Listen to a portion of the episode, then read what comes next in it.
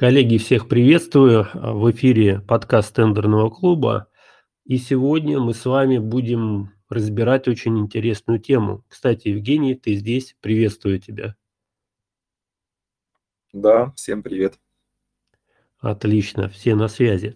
Тема у нас какая? Стратегии участия в тендерах. Мне кажется, вот эта вот тема, которую мы сегодня затронем, она такая очень и очень интересная. Вот, э, ну давай начнем. С чего мы начнем с тобой? Ну, давай начнем с того, что тендеры и госзакупки – это не волшебная таблетка. А, просто у нас э, складывается у многих впечатление, что здесь золотые горы, миллиардные прибыли, и кто-то приходит сюда за длинным рублем. То есть прийти и сразу же много заработать. Есть ну, здесь, наверное, стоит сказать про то, что это больше такая тема, ну, такая рекламная, да, наверное, маркетинговая, когда вот в рекламе что-то показывают, что здесь очень легко и просто. Ну, здесь, наверное, все-таки надо, так скажем, определенное критическое мышление тоже иметь и понимать, что, наверное, все-таки не так все просто, как в любом э, бизнесе, да, то есть если допустим, подкаст слушают у нас предприниматели, то ну, здесь, наверное, все-таки все взрослые люди и прекрасно понимают, что это, наверное, не так эм, легко и просто, есть свои какие-то особенности и нюансы. Я с тобой соглашусь, и здесь можно провести такую аналогию между марафонцами и спринтерами. Вот если рассматривать эти две стратегии, то те, кто приходит э, сюда за быстрыми деньгами, они больше похожи на марафонцев. То есть у них задача найти какой-то высокомаржинальный тендер, выиграть его, заработать, и вот они мыслят категориями таких быстрых денег, быстрых и легких денег. А есть другой совершенно противоположный подход, и он э, более правильный в долгосрочной перспективе. Это такой марафонский забег, когда вы рассчитываете на какую-то не сиюсекундную прибыль, а на планомерное участие и планомерный заработок с помощью тендерных продаж. И вот этот подход, он более выигрышный. Ну, здесь, наверное, стоит добавить, что да, как бы более такой он длительный, но с другой стороны, здесь и формирование определенного, так скажем, как бы это сказать, шлейфа, да, белого такого, да, то есть э, в том числе определенного такого вот имиджа, вот, это вот как, знаешь, эм, вот эта вот фраза про а, зачетку, да, которая, ну, вот всем знакома студентам, да, то есть сначала ты работаешь на зачетку, потом зачетка на тебя работает. Вот здесь то же самое. Здесь эм, вопрос репутации, да, то есть вопрос э, на то, э, в том, насколько эм, как бы вообще заказчики эм, могут доверять, либо не могут доверять участнику. Потому что, ну, не секрет, наверное, э, в том, что есть определенные тоже, так скажем, а, неофициальные черные списки участников, да, это как раз-таки вот тех вот товарищей, которые, так скажем, вот не марафонцы, а спринтеры, да, то есть вот забегают в госзакупки, э, пытаются срубить в моменте деньги и потом скрыться где-то в тумане, соответственно. Да, я здесь с тобой полностью соглашусь, потому что заказчики все-таки хотят работать с нормальными поставщиками, исполнителями, и если исполнитель себя хорошо зарекомендует один раз, то большая доля того, что заказчик э, будет обращаться снова и снова. Причем э, многие заказчики обращаются с разными просьбами. А кто-то, допустим, проводит э, закупку там, на поставку стульев, участник выиграл, исполнил, потом в следующий раз, допустим, заказчик будет уже проводить закупку не стульев там, а чего-то другого, но он будет знать, что этот участник себя хорошо рекомендовал, он обязательно его пригласит. Это распространенная практика. Я думаю, что опытные участники, которые слушают наш подкаст, они подтвердят наши слова. Вот. И здесь вот как раз-таки э, ситуация какая. То есть если рассчитывать только на такую быструю прибыль, а есть вероятность того, что где-то вы там просчитаетесь, проколитесь, э, либо выполните контракт не так, как это нужно, либо поставите не тот товар, и здесь могут быть абсолютно разные последствия. Может быть, в моменте, конечно, вам и удастся единожды там что-то заработать, обмануть того же самого заказчика, поставить товар хуже, но потом эта репутация, она за вами, скажем так, закрепится, и в следующий раз, когда вы поучаствуете в закупке у другого заказчика, есть вероятность того, что вы этот контракт сможете там, не исполнить. И, соответственно, здесь последствия могут быть абсолютно разные, вплоть до попадания в реестр недобросовестных поставщиков и потери денежных средств. Поэтому, если говорить вообще как бы о стратегии, о подходе участия в госзакупках, лучше вырабатывать вот такую стратегию именно а, марафона, что вы на длинную будете зарабатывать именно на участии в госзакупках. Лучше где-то вы будете исполнять а, контракт там, в ноль, но вы его исполните четко, в сроки, и заказчик останется довольным. И это принесет вам потом другие контракты у этого же заказчика. Либо вы там будете выжимать до последней копейки, но при этом заказчик в следующий раз с вами не захочет работать. Да, но здесь уже такой концептуальный подход. Это даже, наверное, больше можно назвать не стратегией, а тактикой вообще участия, когда мы все-таки смотрим на то, что как бы здесь дистанция все-таки длинная, да, то есть мы сюда заходим надолго и, собственно говоря, задачи понятны. Давай, может быть, поговорим про именно стратегии, про то, что как, да, то есть можно подходить к участию от заказчика, от поставщика, вот эти вот все моменты давай сейчас э, обсудим.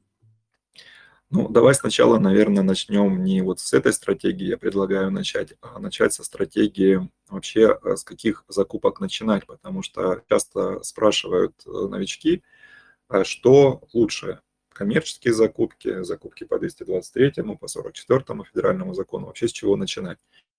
И вот здесь мы часто приводим такую аналогию, Э, в виде таких э, транспортных средств, да, что 44-й федеральный закон – это такой некий у нас трехколесный велосипед, э, закупки по 223-му – это двухколесный велосипед, там уже более взрослый, более спортивный, и коммерческие закупки – это такой большой, красивый там спортивный байк.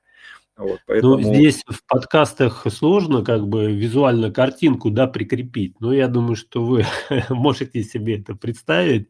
То есть начинать с чего-то простенького, да, там, где, собственно говоря, совсем начинающие могут справиться, это история про госзакупки 44 далее уже переходить э, в сектор 223 вот, э, ну и дальше уже там в коммерческие. Кстати, вот то, что касается байка, мне кажется, сюда же и э, оборонка подойдет. Вот, вот там, мне кажется, действительно уже такой как бы байк э, серьезный, там надо навыки вождения вот этим вот средством иметь такие достаточно прокачанные ну, я бы сказал бы, оборонка это уже не байк, это уже танк такой большой. Да, это уже, это уже четвертое, да, такое транспортное средство, это такой бро, бронемобиль, да, вот знаешь, как есть такие вот, сейчас тоже там по телевизору показывают со всех сторон, э, как он называется-то, надо вспомнить, не помню, у нас есть же прямо вот э, аналог Хаммера, вспомню, потом скажу. Да, друзья, и вот э, здесь э, почему именно такая последовательность? Потому что госзакупки – это достаточно регламентированная сфера, где четко прописаны права и обязанности заказчиков, поставщиков, четкие требования к участникам закупок, к заявкам. И здесь эта история, скажем так, более понятна для участников. Тем более можно начинать э, с закупок, где критерием является только цена, это электронно-аукционная, постепенно нарабатывать себе опыт и уже потом смотреть в сторону закупок по 223 коммерции, потому что там часто используется такой критерий, как э, опыт выполнения аналогичных контрактов. И вот если у вас этого опыта нет, то э, сразу с нуля туда прийти крайне сложно. Поэтому начинать нужно вот с 44 федерального закона. Кто-то, конечно, говорит о том, что лучше начинать закупок малого объема, это тоже как один из вариантов, поэтому здесь уже а, смотрите сами. Но большинство начинает именно 44 федерального закона. Это такой вот определенный подход, который мы тоже рекомендуем использовать. Ну а теперь я предлагаю поговорить именно о стратегиях, про которые ты говорил. От э, заказчика. От ну, подожди, я вот как раз вспомнил, как этот автомобиль называется, да, бронемобиль.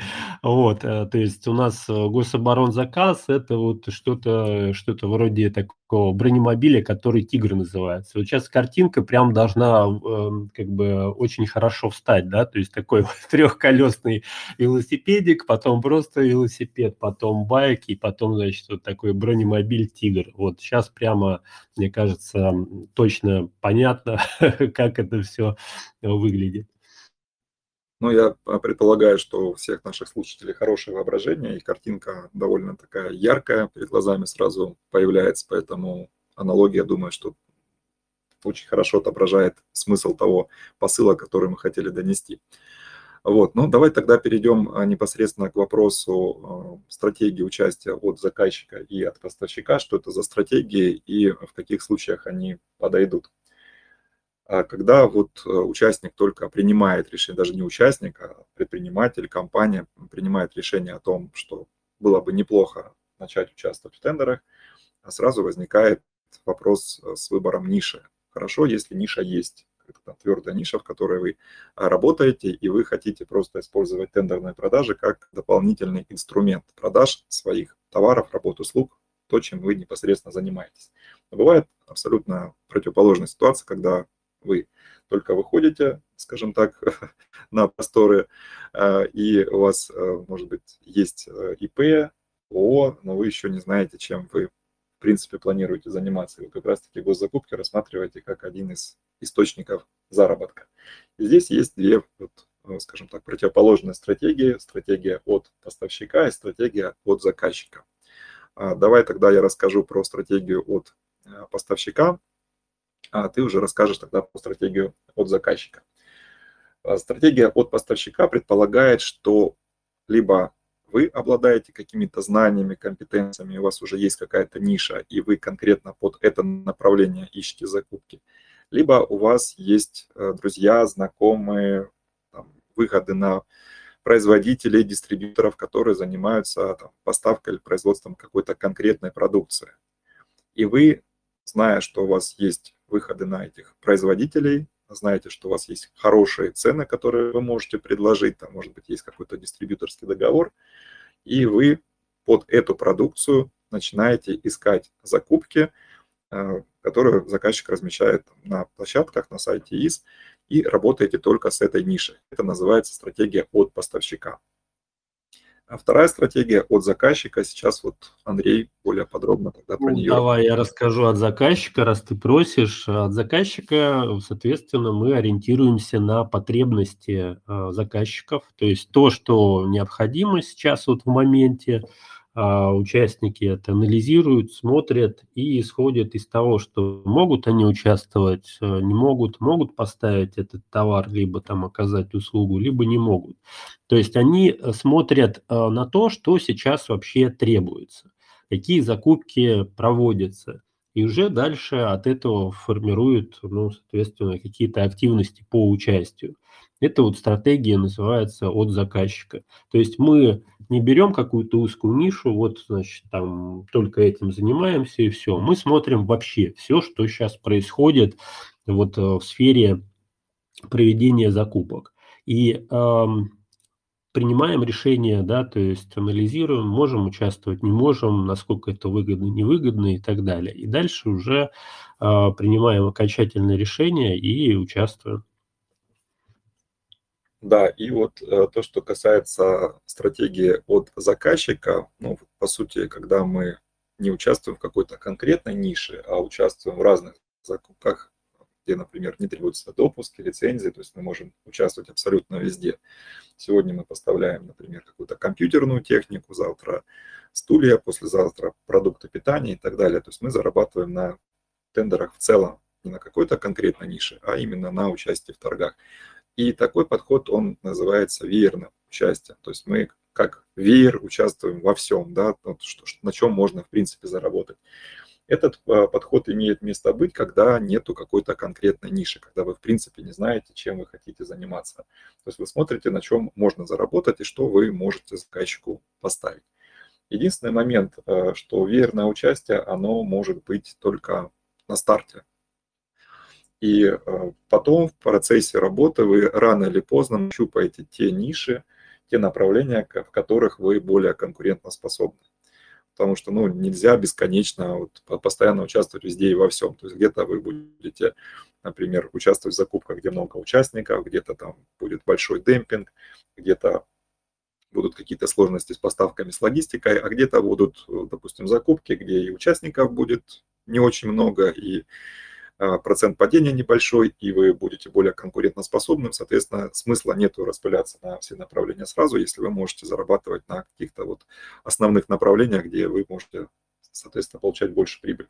Поэтому рано или поздно при таком подходе вы все равно найдете одну или несколько ниш, в которых вы будете участвовать постоянно.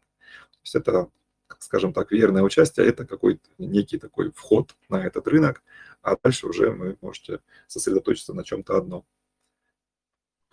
Ну да, это такой как бы конвейер, который, ну, соответственно, сначала вы все через него пропускаете, а дальше уже просто отсеиваете ну, то, что наиболее ам, как бы результативно, то, что дает лучший результат, да, и оставляете только вот эти вот направления.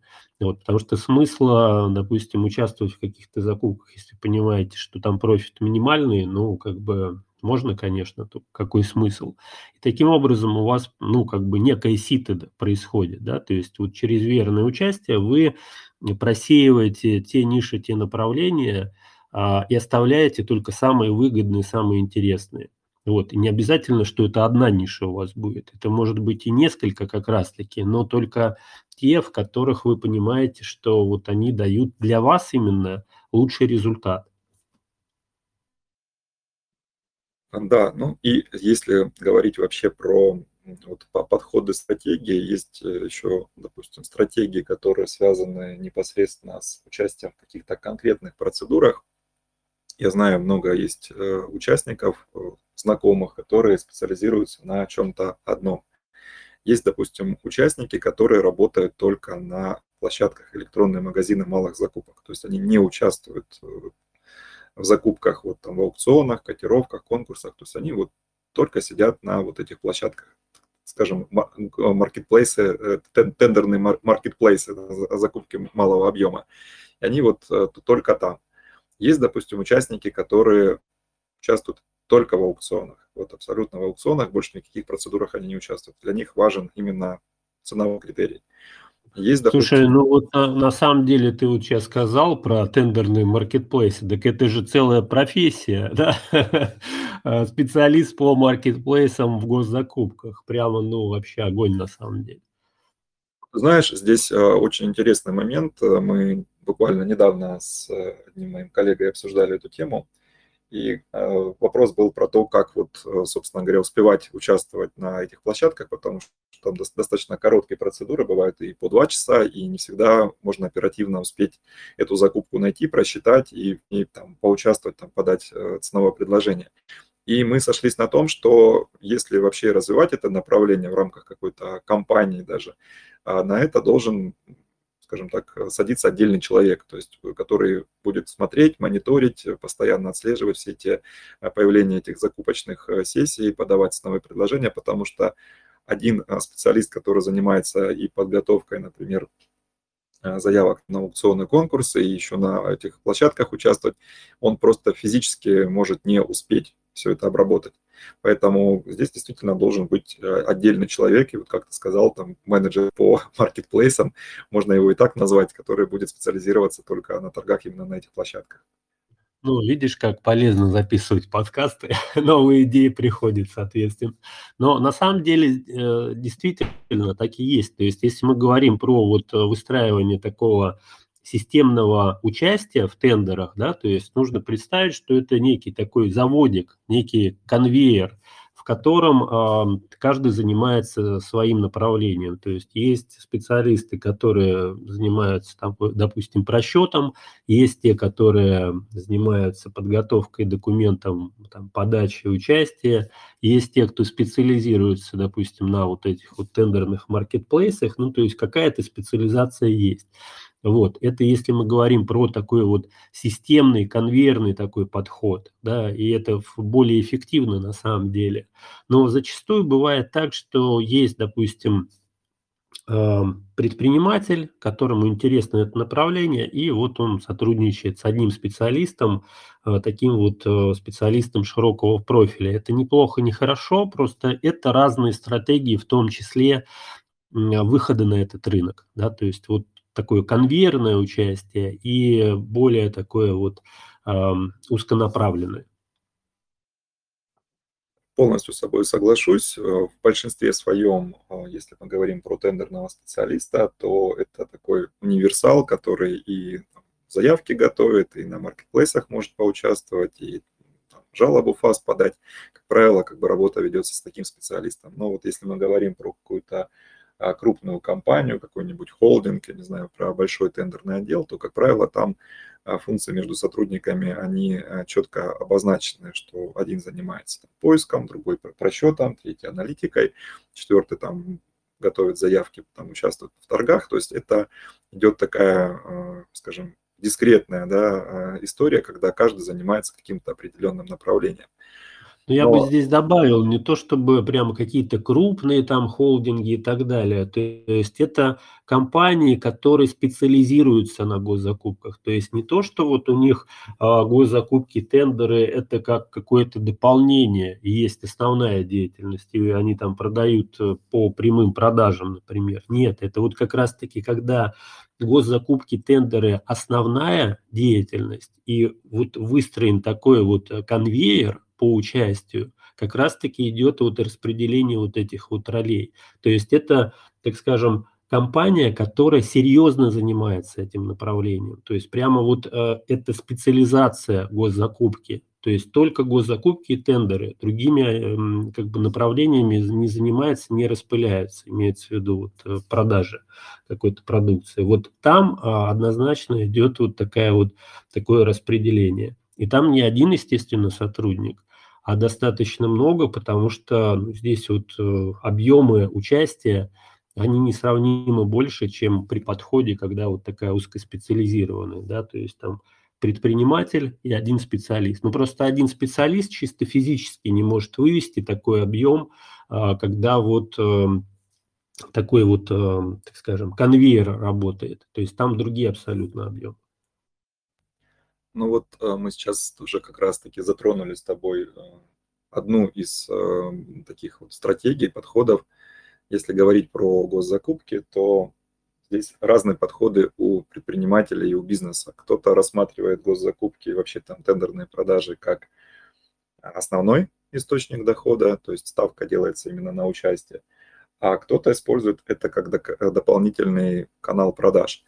И вот э, здесь как раз-таки от того, какой подход используется, есть э, разное понимание. Те, кто, допустим, занимается только госзакупками, естественно, что это, как ты уже сказал, некий такой конвейер, и стараются, чтобы этим занимался не один специалист, а несколько, и распределять э, задачи между специалистами, чтобы каждый занимался своим. Если мы говорим про вот подход, как это дополнительный источник, то, как правило, это там, один сотрудник, который просто в дополнение к основной деятельности компании еще занимается там, а, участием в торгах. И, кстати, вот а, буквально недавно, помнишь, мы проводили консультацию, и к нам на консультацию пришел тоже менеджер достаточно крупной компании, который рассказывал, что теперь как бы тендерные продажи – это скажем так, участие в тендерах – это уже необходимость, потому что когда они раньше работали с компаниями, они занимались прямыми продажами, прямыми поставками, то теперь те компании, с которыми они работали, перешли на тендеры. То есть и те заказчики, с которыми они взаимодействовали, говорили, ребята, мы готовы с вами сотрудничать, но не напрямую, как раньше, а предлагаем вам поучаствовать в нашем тендере. То есть вот э, теперь как бы для многих компаний тендерные продажи либо становятся дополнительным каналом продаж, либо основным. То есть это уже какая определенная а, вынужденная мера, которая возникает и просто людей ставит перед фактом. Ну, это такая вот эволюция рынка, да, то есть, мне кажется, то есть, э, вот некий вектор идет э, на электронизацию, да, то есть и в том числе вектор идет на продажи через э, определенные процедуры, потому что вот я вспоминаю далекие времена, там, двухтысячные, как это все происходило по звонку, там, Васе, Пете, там, надо закупить что-то, ну, давай там что-нибудь э, поставишь, мы тебя вознаградим, вот, поэтому как бы вот таким вот образом устанавливались какие-то связи и поставки да, между производителями и заказчиками. Вот. А сейчас, ну, по сути дела, сейчас история какая? Все считают э, деньги, и, естественно, процедура э, закупок, процедура, когда идет какой-то конкурентный отбор, она для заказчика более, как бы, во-первых, выгодная, во-вторых, более прозрачная. И это, мне кажется, просто уже определенная реальность, да, то есть трансформация э, вот э, идет э, именно в эту сторону, потому что, ну, не знаю, можно вспомнить там тоже, какой год, когда у нас интернет вообще появился, да, и вот это тоже технологии подталкивают, да, вот развитие вот этого направления. Да, то есть э, раньше все это было в бумаге, это было сложно, муторно и так далее, и расходы определенно. А сейчас это все в электронном виде, это просто прозрачно, контролируемо. Ну, то есть это просто определенная эволюция, да, вот в сфере, так скажем, вот э, продаж в том числе. Ну, я полностью с тобой согласен по той простой причине, что даже если вот посмотреть там на несколько там лет назад, там даже 5-10 лет назад, а, когда коммерческие, допустим, компании напрямую поставляли, были тоже там определенные договоренности среди специалистов, которые занимались закупками, тоже были какие-то там вознаграждения.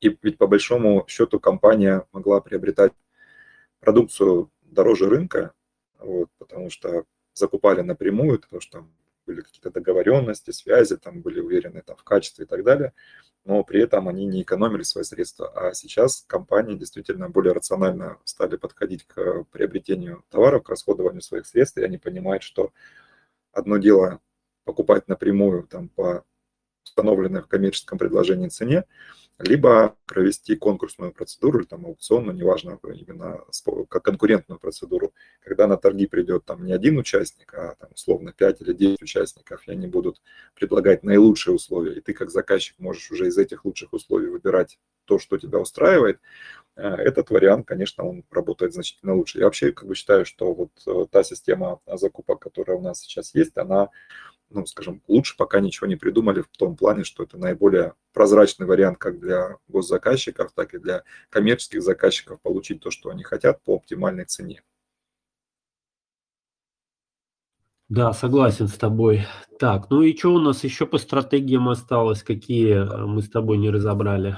Э, здесь я хотел бы еще один момент э, разобрать. Это вот момент, связанный с вообще подходом. Да? То есть оказывать услуги по сопровождению или участвовать самостоятельно, потому что вот а, многие, кто вообще сталкивается с тендерными продажами, задаются вопросом, а что хочу делать я? То есть хочу ли я участвовать в закупках или хочу ли я просто заниматься тендерным сопровождением, оказывать услуги. То есть ну, это больше касается именно специалистов. И вот э, здесь, опять же, да, есть э, несколько подходов. Если вы, например, имеете предпринимательскую жилку, если у вас есть там какой-то а, стартовый капитал, если вы, в принципе, а, готовы что-то поставлять, что-то делать, там, оказывать какие-то услуги, то можно смотреть именно в сторону самостоятельного участия в закупках. Если же вы, например, не а, готовы самостоятельно участвовать, э, выполнять э, контракты, то здесь можно посмотреть в сторону оказания услуг. То есть вы будете неким таким посредником между заказчиком и бизнесом, а, человеком, который будет помогать бизнесу принимать участие в закупках. И это тоже достаточно интересное направление работы именно тендерным специалистом. Хотя вот э, есть масса примеров, когда люди начинали именно с тендерного сопровождения, то есть это вот такая определенная стратегия, и в процессе работы они находили тоже для себя какие-то интересные закупки, ниши э, и выходили на торги самостоятельно. При этом а, могли совмещать работу скажем так, связанную с сопровождением, и работу, связанную с участием в торгах, то есть совмещали и участие, и сопровождение. Причем это актуально для тех участников, кто, ну, скажем так, не обладает большим э, объемом оборотных средств, этим рычагом, когда, допустим, ты поучаствовал в закупке, деньги в обороте, как бы просто сидеть и ждать, э, когда деньги вернутся, не совсем интересно. В это время можно также заниматься оказанием услуг по тендерному сопровождению и зарабатывать именно на там, либо процент, либо какую-то фиксированную оплату за свою работу. То есть многие специалисты работают по этой схеме. И я знаю массу примеров, когда компания, которая выходила на рынок тендерных продаж, то есть они тоже как бы используют это как инструмент, они параллельно а, участвуя самостоятельно в закупках, еще умудрялись оказывать а, услуги другим компаниям, и где-то для других компаний они выигрывали закупки, были таким неким посредником, зарабатывали свой процент, а контракт исполняла другая компания, либо они перераспределяли заказы, либо они вот просто оказывали услуги за определенный процент. То есть схемы могут быть абсолютно разные, и все зависит от того, какая схема вам больше нравится.